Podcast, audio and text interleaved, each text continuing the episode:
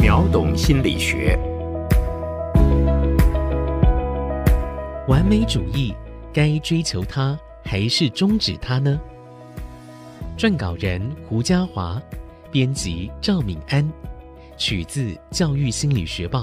四向度完美主义之建构及其与成就目标、学习倦怠之关系。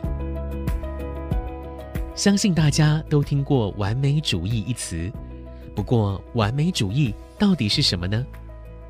乍听之下，完美主义给人一种品质保证的感觉，但也听过一种说法：追求完美是不必要的，因为世界上根本没有完美的存在。那么，到底该追求它还是终止它呢？在心理学的研究上，也发现同样的矛盾。例如，资优生多数有着完美主义，但是完美主义同时也是心理疾病的原因之一。难道成为优秀的人就得付出心理健康的代价吗？研究人员锲而不舍地持续探索，渐渐看懂了完美主义的奥妙。原来完美主义也有分适应型完美主义和非适应型完美主义。适应型完美主义可以强化个人达成目标的动力，成果完整，赢得他人的信任。非适应型完美主义则会造成情绪焦虑，有时候反而弄巧成拙。像是熟知的拖延症状，就常常发现是完美主义在作祟。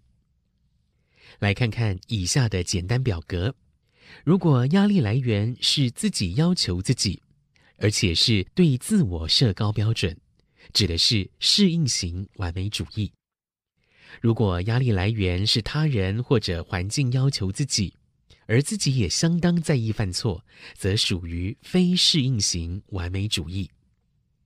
举个例子，做一顿周年纪念晚餐，小明和小华都非常想要完美呈现。小明心想，做菜本来就是一件享受的事，这一次可以让我有展现的机会，当然不可以掉漆。想到可以一边享受做菜的乐趣，一边和爱人分享成品，哇，真幸福。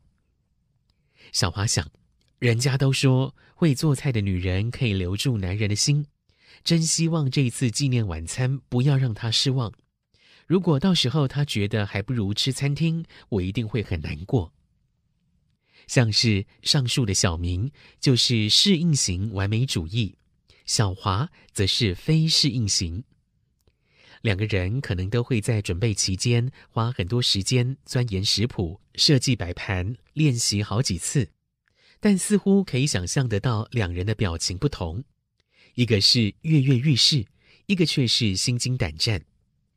他们最大的不同在于，这一件事到底是不是发自内心的想做好。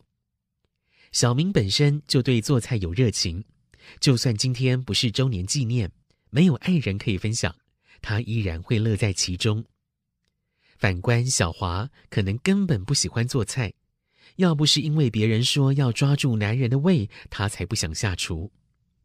如此一来，谁比较有可能在准备过程中焦虑到失眠，结果当天反而弄乱了做菜顺序呢？